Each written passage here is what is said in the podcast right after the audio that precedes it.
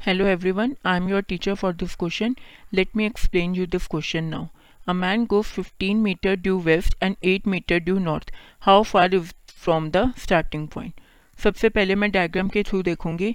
मान लो ए मेरा starting point है और मैन गया है ए से बी की तरफ़ और फिर बी से सी की तरफ़। क्योंकि उसने क्या कहा कि पहले वो गया है वेस्ट की तरफ़ ए से बी फिर बी से सी मीन्स वेस्ट से नॉर्थ की तरफ़ गया है।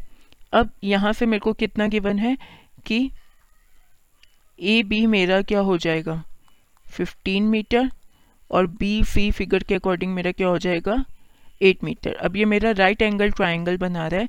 इस वजह से जो हाइपोटेन्यूस है ए सी उसका स्क्वायर होगा A B square plus B C square के इक्वल मतलब 15 का स्क्वायर प्लस 8 का स्क्वायर तो ये हो जाएगा मेरा 289 तो यहाँ से मेरा ए सी कितना आ जाएगा? 17 मीटर इसका मतलब मैन जो है वो 17 मीटर अवे गया है अपनी स्टार्टिंग पोजीशन से. I hope you understood this explanation thank you